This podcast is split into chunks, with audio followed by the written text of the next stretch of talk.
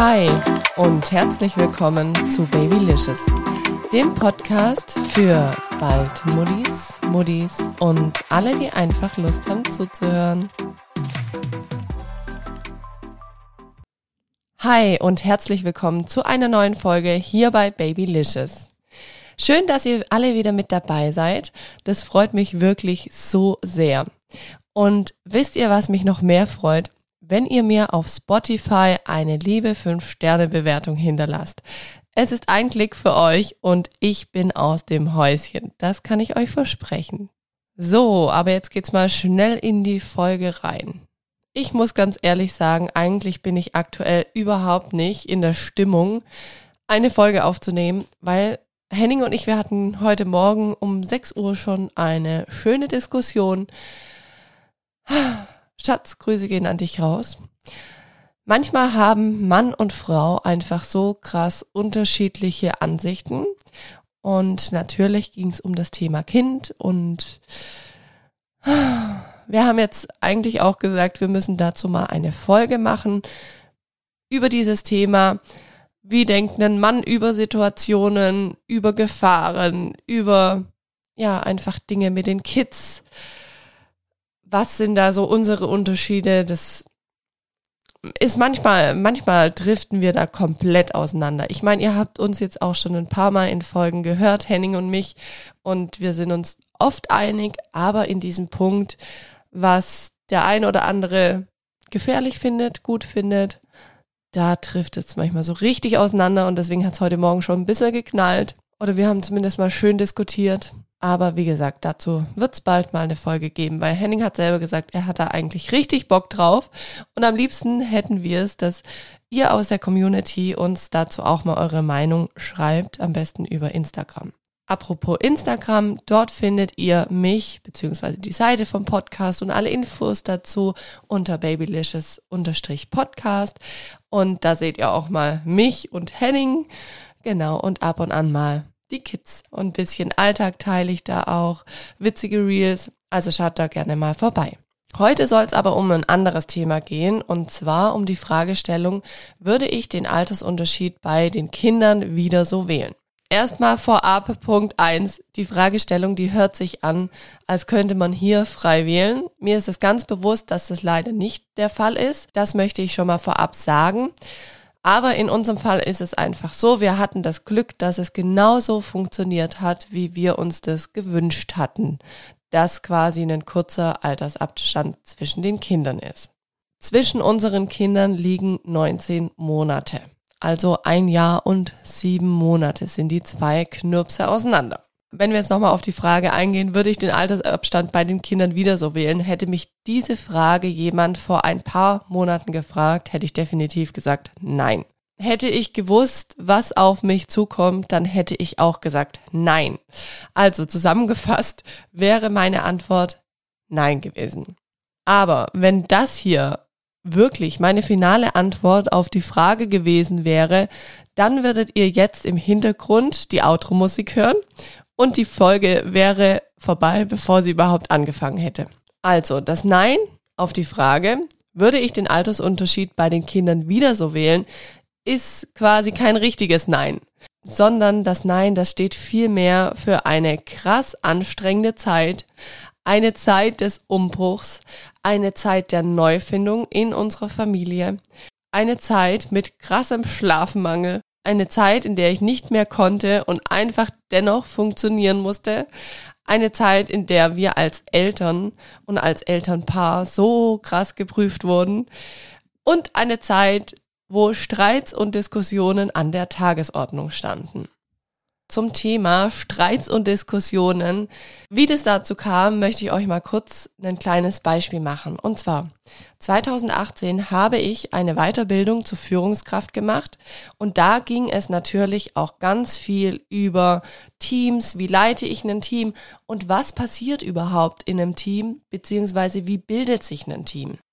Wenn man das jetzt auf die Familiensituation überträgt, Henning, Lino und ich, wir waren ja schon ein Team. Also wir, wir kannten uns, wir wussten, wie der ein oder andere tickt, wir konnten miteinander umgehen, wir hatten unsere Tagesabläufe, das war einfach schon so ein schönes Teamkonstrukt, wo eigentlich auch schon super gut funktioniert hat. Klar, wo damals Lino zu Henning und mir kam, zu unserem Zweierteam, da war es auch schon ein bisschen ruckelig, aber wir haben relativ schnell und gut zu unserem Alltag dann gefunden und mit einem Kind ist es auch, finde ich, einfach nochmal ein bisschen leichter, sich so einzufinden. So, und dann kam ja nach anderthalb Jahren unser Carlo zu uns und unser Team musste sich quasi neu finden. Und das sagt ja auch jeder, dass wenn ein Menschlein wieder dazu kommt in die Familie, dann wirft es nochmal alles so um. Und ich habe es ja auch immer gesagt, das war wie so ein Wirbelsturm. Und im Endeffekt würde ich eigentlich auch behaupten, wir sind erst jetzt so ein bisschen dabei, dass jeder so seine Rolle gefunden hat. Aber dazu später mehr. Ich möchte euch gerne jetzt so ein kleines Bild, was mir damals von meiner Weiterbildung im Kopf geblieben ist, kurz ein bisschen anschaulich erzählen. Und zwar, es gibt eine sogenannte Teamuhr. Diese Teamuhr, die müsst ihr euch vorstellen, das ist ein Kreis und der ist viermal unterteilt. Also ihr macht quasi einen waagrechten Strich durch und einen senkrechten Strich und dann habt ihr diese vier Kuchenstücke. Und in diesen vier Kuchenstücken gibt es einmal die Forming-Phase. Also wenn ihr quasi im Uhrzeigersinn durchgeht, dann könnt ihr sagen, rechts ist die Forming-Phase. Darunter gibt es die Storming-Phase. Dann gibt es die Norming-Phase. Und da danach, mit der schließt sich dann auch der Kreis, ist die Performing-Phase. Dann kommen wir zu Punkt eins. Wenn ein Mensch oder ein neues Teammitglied in ein Team reinkommt, dann gibt es erstmal diese Forming-Phase. Das ist quasi die Kennenlernphase. Da beschnuppert man sich, da schaut man, wer ist der andere, was ist denn das für einer. Und da danach geht's weiter mit der Storming-Phase. Und die Storming-Phase, so wie es der Begriff einfach schon sagt, da stürmt. Da ist so eine Konflikt- und Streitphase einfach an der Tagesordnung. Das ist auch das, was wir die letzten Monate total gemerkt haben, da waren wir wirklich, ja, bestimmt vier, fünf, sechs Monate drin in dieser Storming-Phase. Und danach kamen wir in die Norming-Phase. Und ich würde fast behaupten, da sind wir jetzt aktuell. Das ist so dieses Einstellen des Miteinanders, ähm, dass man schaut, was für einen Ablauf ist gut für uns, wie läuft so. Und da danach geht's dann über, und damit schließt sich ja wieder der Kreis, in die Performing-Phase. Und das ist einfach dieses arbeitsfähige Team, das performen kann. Und ja, wahrscheinlich sind wir gerade in der Familienkonstellation nach neun Monaten so zwischen Norming und Performing. Das schwankt noch so ein bisschen. Manchmal geht's natürlich auch wieder in die Storming-Phase über, aber ich glaube, das ist ganz arg normal. Aber damit möchte ich euch nur so ein bisschen veranschaulichen, auch im Familienkonstrukt gibt's einfach diese Phasen und ich finde es so ein schönes Bild, weil wenn du in dieser Storming-Phase drin steckst, da denkst du manchmal so, what the hell, wann geht es wieder vorbei? Wieso ist es bei uns so chaotisch? Wieso stummt's bei uns so? Können wir nicht einfach mal performen? Aber ein Team braucht einfach diese verschiedenen Phasen, um nachher performen zu können. Weil ganz ehrlich, wenn du dich im Team nicht kennst, wenn du dir nicht vertrauen kannst, wenn du nicht weißt, wo dein Platz ist, dann kannst du nun auch mal nicht performen. Und ich glaube, da könnt ihr mir alle zustimmen. Man muss einfach erstmal gucken, wo ist man, wie ist man, wie kann man miteinander arbeiten und ja, dann kann man einfach auch erst performen. Und ich fand, das gestern einfach so ein schönes Bild. Ich habe gestern so die Folge vorbereitet und habe mir Gedanken drüber gemacht, mir ein bisschen das runtergeschrieben. Das mache ich eigentlich vor jeder Folge und dann kam mir das so in den Kopf und ich dachte, hey, das so so ist es einfach. Also es gibt einfach auch im Familienkonstrukt, was ja quasi auch so ein Teambuilding Thema ist, die verschiedenen Phasen. Forming, Kennenlernphase, Storming, Konflikte und Streitphase, Norming, Einstellen des Miteinanders und Performing, das arbeitsfähige Team. Also, ich möchte euch damit sagen, wenn ihr selber gerade in dieser anstrengenden Phase steckt, ich könnte euch auch eine ellenlange Liste hier runterbeten, wie krass anstrengend es bei uns auch war, teilweise noch ist, mit dem zweiten Kind, Aber das soll ja gar nicht das Ziel dieser Folge sein, sondern ich möchte euch viel lieber erzählen, ab wann sich bei uns das auch verändert hat und was natürlich auch noch mitgespielt hat, dass sich das Ganze verändert hat. Also man muss einfach sagen, der Mini, der ist jetzt einfach kein hilfloses kleines Baby mehr. Er ist jetzt neun Monate alt, auf den Tag genau. Und er ist zu so einem kleinen Sonnenschein herangewachsen. Mittlerweile erkundet er einfach die Welt nicht mehr nur horizontal, sondern auch vertikal. Er kommt schon so zum Stehen, er zieht sich überall hoch, er macht an der Couch schon seine ersten Schrittchen. Und das ist einfach auch ein totaler Gamechanger, weil er interagiert schon so mit uns allen und vor allem auch mit Lino, mit unserem größeren Sohn. Der kann natürlich jetzt auch viel mehr mit ihm anfangen, wie wo er nur an mir dran hing, der Kleine, oder nur in seinem Bettchen lag. Das ist natürlich ein, ein Riesenunterschied. Ich muss natürlich jeden Tag immer noch aufpassen, dass der Große ihn nicht umhaut. Wenn er mit ihm wieder Kontakt aufnehmen möchte, es ist ja auch immer so von den Großen so eine Art Kontaktaufnahme, wenn die die Kleinen dann umwerfen oder wenn sie vielleicht auch mal den Kleinen eine mitgeben, dann, dann möchte er vielleicht dann Aufmerksamkeit. Da muss man einfach schauen, als Mama immer noch. Aber ich finde, diese Phasen werden sogar auch viel, viel weniger. Also ich erkläre dem Großen natürlich auch immer wieder, das soll er nicht machen. Und ich fange natürlich auch schon an, dem Kleinen zu erklären, was er nicht machen soll, weil wenn der zum Beispiel zahnt, dann fängt er auch an, irgendwo rein zu beißen. Und wenn er natürlich dann von unserem Großen, von unserem Lino gerade einen Arm oder so hat, dann, dann zwickt er halt da kurz rein, weil er selber auch gar nicht weiß, wohin mit seinen Emotionen oder mit dem Kiefer, der da wahrscheinlich juckt. Die zwei, die sind aber so zuckersüß, also es fängt schon morgens im Bett an. Sobald einer der zwei wach ist, krabbelt er zum anderen über uns drüber, das ist denen dann ganz egal. Die freuen sich einfach so, die lachen dann immer, die gucken, ob sie wach sind und toben dann schon mal im Bett ein bisschen rum. Also das ist wirklich total süß und ich sag auch immer, die würden sich so arg fehlen, wenn die sich nicht hätten. Die sind schon so aneinander gewöhnt und freuen sich so aneinander. Gestern waren wir zum Beispiel auch unsere Einkaufsrunde machen. Also heute ist Sonntag, gestern war Samstag, da machen wir unsere Einkaufsrunde. Und auch da jetzt, wir haben ja einen neuen Sitz uns gekauft bei der Minimi in Altbach. Und seit diesem neuen Sitz, wir haben jetzt von, wir sind jetzt quasi vom, von der Babyschale auf den Reboarder umgestiegen bei Carlo. Und auch das ist so ein Game Changer.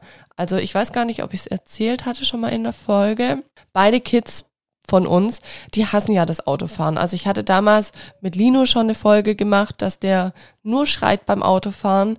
Leider ist es bei Carlo genauso. Jetzt weiß ich nicht, ob es an der Babyschale lag oder dass die einfach unbequem ist, keine Ahnung. Aber wir sind jetzt auf den Reboarder umgestiegen und es ist auch noch einer zum Drehen.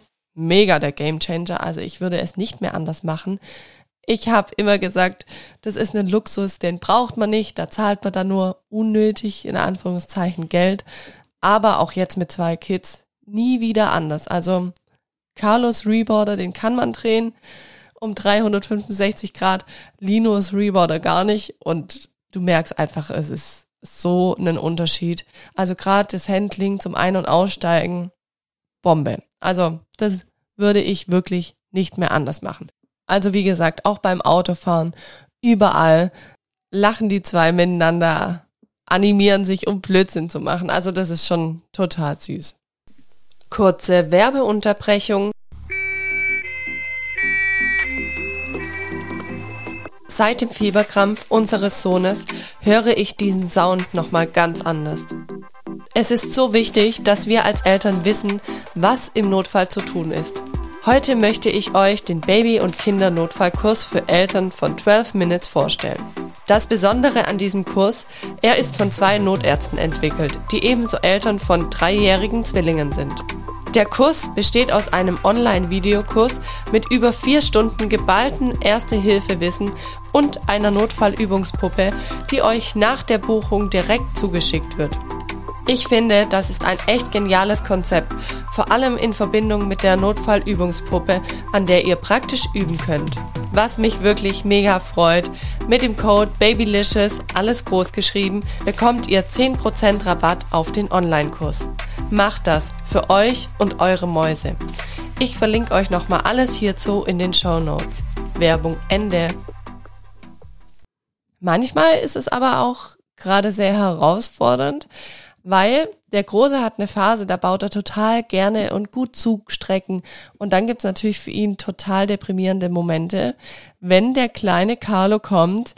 Henning und ich, wir nennen ihn immer liebevoll Godzilla, weil der kommt und reißt einfach alles nieder, was Lino baut. Also Carlo ist mit seinen neun Monaten einfach gerade in der Phase, wenn du einen Turm baust oder so, der haut's um und freut sich dran. Und ja, wenn dann Lino einen Turm baut aus Lego, kommt Carlo, haut's um, freut sich dran und Lino ist natürlich dann überhaupt nicht begeistert und da müssen wir gerade als Eltern so ein bisschen schauen, wo hat Lino seinen Bereich, wo er dann auch was aufbauen kann, wo es nicht immer gleich kaputt gemacht wird, wie können wir da Carlo integrieren, dass es auch ein schönes Miteinander ist, weil sonst kommt einfach gar kein Spielen zustande oder kann bei Lino ja gar kein Spielen zustande kommen. Ich mache es dann manchmal so, dass ich mit Lino die Zugstrecken einfach auf dem Esszimmertisch aufbaue. Aber ist natürlich dann auch so, dass der Kleine sich da am, am Tischbein hochziehen möchte und schauen möchte. Und das ist natürlich dann für ihn wieder ein bisschen gemein. Also da muss man gerade so ein bisschen gucken, wie kriegt man die beiden gut durch die Tage, dass sie trotzdem auch noch Freude dran haben vor meinem inneren Auge kann ich mir einfach schon genau vorstellen, wie die beiden hier durch die Wohnung rennen und mich den Tag über auf Trab halten. Also ich freue mich einfach riesig auf diese Zeit. Ich finde auch, umso mehr Zeit vergeht, umso einfacher wird's, umso älter die Kids werden, desto leichter wird's. Klar, man muss sagen, mit Lino, wir stecken gerade total in seiner Autonomiephase. Dazu habe ich ja schon ein paar Folgen gemacht. Wahrscheinlich gibt's da auch noch ein paar mehr Folgen. Ich finde diese Phase einfach super spannend und aber auch super herausfordernd für uns als Eltern. Da muss man einfach, finde ich, als Eltern ganz krass schauen, was habe ich selber noch für Triggerpunkte, wo muss ich vielleicht selber bei mir noch, weiß ich nicht, aus meiner Kindheit oder sonst was hinschauen, um die Autonomiephase gut begleiten zu können. Rein körperlich ist diese Phase, finde ich, Lino ist jetzt zweieinhalb, einfach ein mega geiles Alter. Also bis auf das Thema Sprache, wo jetzt auch anläuft, das habt ihr in der letzten Folge gehört, ist er einfach so krass. Der, der macht gerade so richtige Steps, unser Lino. Der galoppiert gerade voraus, was seine Entwicklung angeht. Da kommt jeden Tag irgendwas Neues es kommen jetzt auch neue Wörter, er kann irgendwas Neues, er legt Sachen zusammen. Also es kommen wirklich jeden Tag Dinge dazu, wo ich als Mama total stolz bin. Also ich könnte wirklich gerade täglich platzen vor Stolz. Manchmal könnte ich auch platzen vor Wut, weil er mich so an die Decke bringt mit seiner Autonomiephase. Aber das gehört einfach dazu. Aber Dennoch ist es eine Phase, der ist jetzt einfach so krass selbstständig. Der kann seine Schuhe selber anziehen. Klar, ich muss sie ihm binden, aber er kriegt sie angezogen. Der holt seine Jacke. Der, also er macht einfach so schon mega gut mit. Gestern haben wir, wie gesagt, unseren Wocheneinkauf gemacht. Dann fängt er an, mir die ganzen Sachen aus den Tüten hoch auf die Theke zu stellen. Also es ist so cool und er macht das so gut. Er hilft mir, die Spülmaschine mit auszuräumen. Die wollen natürlich auch überall integriert werden. Nicht, dass ihr jetzt denkt hier, boah, die spannt ihr Kind voll ein. Nee, der hat da richtig Lust drauf. Und wenn ihr selber Mama seid, dann werdet ihr das wissen. Spätestens, wenn eure Kids auch in dem Alter sind. Die haben da einfach richtig Lust, alles mitzumachen, was man so als Eltern macht. Wie gesagt, ich finde dieses Alter einfach gerade total cool und deswegen freue ich mich auch. Ich sage mal, ich freue mich total drauf, wenn Carlo in dieses Alter zwei, zweieinhalb kommt weil da einfach schon so viel geht, die verstehen so viel, die verstehen auch kognitiv einfach fast alles. Und das ist einfach ein sehr cooles Alter, finde ich, wo man mit Kids schon sehr, sehr viel anfangen kann. Weil man muss sagen, klar, das Babyalter, das ist auch eine schöne Phase, aber für mich, für meinen Teil kann ich sagen, diese Babyzeit, dieses erste Jahr oder diese ersten anderthalb Jahre, die sind schön, aber die sind auch, finde ich, wirklich nervenaufreibend. Die können sich ultra schnell verschlucken, die nehmen alles in den Mund, die sind einfach noch nicht so selbstständig, die verstehen noch nicht alles so gut. Die brauchen noch ganz arg Mama und Papa, vor allem Mama. Also ich stille ja auch noch. Einen Lino, klar, Autonomiephase, er löst sich schon von mir. Und das merkt man dann auch. Das merkt man natürlich auch im Tagesablauf. Und bestimmt werde ich, wenn ich dann auch Carlo irgendwann abgestillt habe, also ich möchte den so bis zwölf Monate roundabout stillen. Ich lege mich da aber auch nicht zu 100 Prozent fest. Aber das wird auch nochmal einen Step Freiheit für mich bedeuten, einen Step Freiheit für ihn, einen Step Freiheit für uns als Familie, weil Henning einfach dann auch noch mehr mit eingebunden werden kann, was das Thema ja, Ernährung angeht. Und darauf freue ich mich einfach. Also wie gesagt, ich werde bestimmt auch mit einem weinenden Auge dann zurückschauen und werde mir denken, boah, okay, das war's dann jetzt. Also weil wir hatten es ja auch schon mal gesagt, Carlo ist und bleibt unser letztes Kind dann. Henning hat ja eine Vasektomie gemacht, das heißt, bei uns würde es auch gar nicht mehr funktionieren. Ich, ich freue mich einfach drauf. Also ja, ich glaube nicht, dass ich zu arg dem hinterher trauern werde. Ich freue mich eher so, was, was kommt, wie werden die zwei Brüder miteinander sein. Genau. Ab dem sechsten Monat kann man sagen, hat sich das auch wirklich so etabliert bei Carlo, dass die Tagschläfchen immer länger wurden. Also man muss sagen, ich lasse ihn aber auch viel in der Trage schlafen, hat den Grund, dass Lino das manchmal auch nicht versteht, dass er dann leise sein soll und dann wird er vielleicht mal wütend oder freut sich und ähm, schreit dann los. Und in solchen Phasen, da würde einfach Carlo direkt wieder aufwachen. Und wenn ich den Carlo in der Trage habe und er schläft, dann schläft er auch, wenn Lino, also da könnte quasi die Welt zusammenbrechen. Und der kleine Carlo, der würde einfach getrost weiter schlafen. Also das ist echt total krass. Deswegen sage ich mir manchmal, okay, dann mache ich das einfach, dass ich ihn nicht ablegen kann, sondern habe ihn an mir dran. Aber ich kann dann auch mit dem Großen einfach mal eine gute Runde spielen, ohne dass ich ständig zu Carlo rennen muss, weil der da wieder aufwacht. Wo ich mich auch mega drauf freue, dieses Jahr wird ja unser Großer in den Kindergarten gehen. Der Große darf ja mit drei Jahren in den Kindergarten. Zumindest ist er so angemeldet. Ich hoffe auch, das klappt. Bis jetzt haben wir noch keine genaue Zusage. Aber ich freue mich einfach da so richtig drauf. Ich bin total gespannt, wie das dann auch mit der Eingewöhnung klappt, wie das Lino gefällt. Weil wenn ich so an meine Kindergartenzeit zurückdenke, das war für mich die geilste Zeit. Ich konnte mega viel basteln, ich konnte mich austoben. Ich kam damals mit vier Jahren in den Kindergarten und war bis kurz vor meinem siebten Geburtstag im Kindergarten, also drei Jahre. Und es war einfach für mich so eine schöne, bereichernde Zeit, wo ich heute noch gerne zurückdenke. Also wir sind da echt noch so Szenen im Kopf und ich habe mich da total behütet und wohlgefühlt. Deswegen freue ich mich einfach, wenn Lino da, ja, mit drei Jahren dann einfach in den Kindergarten darf. Bin gespannt, wie das so läuft, werde euch das aber bestimmt auch im Podcast berichten, wenn wir dann die Eingewöhnung haben. Ich kann es gar nicht einschätzen, aber ich glaube, es wird gut.